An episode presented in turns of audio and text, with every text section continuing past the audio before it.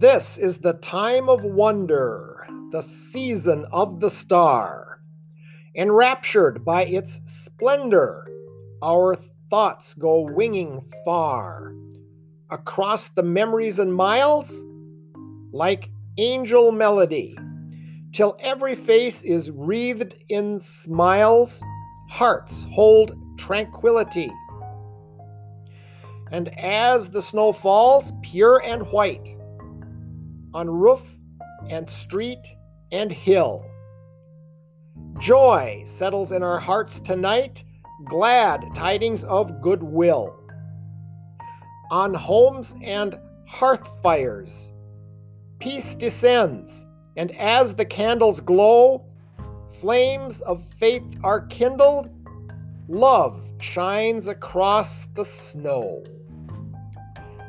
That is a poem called The Season of the Star, and it is by Alice Mackenzie Swaim, S W A I M. So it is Saturday, December. December 19th. And of course, we are truly on the home stretch to Christmas of 2020. It is a most unusual Christmas, of course, lacking some of the things we consider essential for the season. For example, church programs featuring the kids. No such in person events this year no in person events of any kind unless they are highly restricted, and even those may be unwise or illegal. I have heard that the basis for such intense restrictions is not so much the fear that people will actually get the virus in places like restaurants and church. Rather, the basis is the desire to just keep people at home. The government does not want us tempted to circulate. Period. What happens if our hospitals fill up to capacity? And surely you would not want this sickness to afflict yourself or someone close to you. I am crossing my fingers because my constitution is strong and I am not overweight. Since mom passed away, I have had the refrigerator freezer in our home unplugged. How about that? Sometimes I'll grab a frozen pizza at Willie's and come straight home with it and pop it in the oven. I am, in fact, having frozen pizzas quite often. They are very practical, they fill me up. I am in the habit now of getting my breakfast at Caribou Coffee at Willie's. The bagels stay very hot until I get home. I find that with a takeout from a restaurant, the meal isn't hot enough by the time I get home. I don't know if the restaurant minds if you arrive early and stand around for a couple minutes waiting for your order. I recommend the bacon, egg, cheese bagels at Caribou. Plus, their coffee is obviously top notch. It might seem a little expensive, but you pick up Caribou points which you can redeem rather often. Who knows when our current distress with the pandemic will be over? And can we be sure it will end completely within a year, even. We hope it does, and when it does, I think we should have a big parade honoring the employees of Willie's Super Valu in Morris. They have toughed it out in yeoman fashion as the public streams in and out. I feel sorry for the restaurants in town they have been at a disadvantage.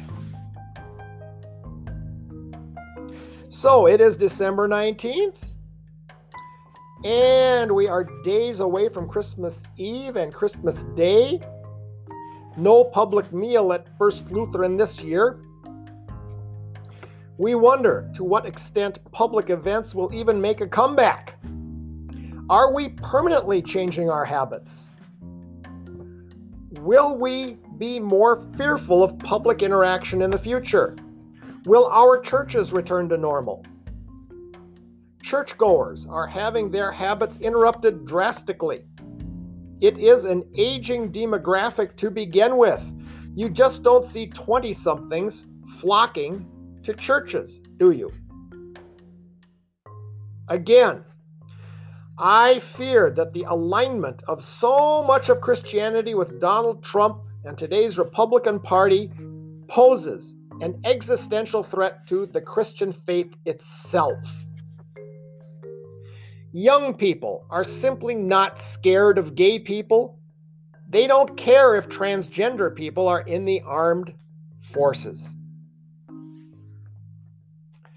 Let us turn our attention now to the ELCA devotional booklet for Saturday, December 19th, Evangelical Lutheran Church in America.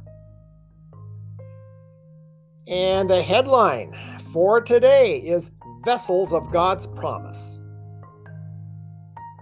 And the Lord blessed him. Verse 24 of Judges 13 quite like the Elizabeth and Mary stories in Luke, an angel here makes a promise to an unnamed woman whose husband is then skeptical of her report. Can it be that she will be a vessel to carry a son with a special God appointed role? As will later take place with Zechariah and Joseph, the angel verifies the news for the sake of the husband. This birth announcement comes with a handbook for this particular baby's prenatal care, early childhood, and beyond. For he will be a Nazarite, set apart in special ways as holy to the Lord. And no pouring through books of names for these parents. God has provided the name Samson. God's call comes to us in various and sometimes mysterious ways through the Bible, a faith mentor, or spiritual director, or some formative event. Hindsight, as they say, is 2020. Take time this Advent to look back on how you have been blessed by God and called to be a vessel carrying God's promises to the world. God, we hear you calling, but sometimes other voices drown out your message. Help us listen. Amen. Prayer concern people longing to be parents. End of quoted material. Gee, I wonder whose voice might drown out God's voice once in a while. Might it be somebody who sends tweets from a certain residence in Washington, D.C.? Yes, we are still dealing with the reality of the Trump presidency. Uh, presidency. It sort of preoccupies us uh, in a very unfortunate way. I think it dampens the Christmas spirit. I have to believe that an increasing number of people are having mixed feelings about the president. People who formerly agreed with much of what he said or thought they agreed, or just had an impulse to like him for some unknown reason that I can't fathom. But we are dealing with that now. Let us try to overcome that as best we can and celebrate the wondrous Christmas Eve, Christmas Day. Let us ask for God's blessing. God bless everyone as they approach the holiday. Good day.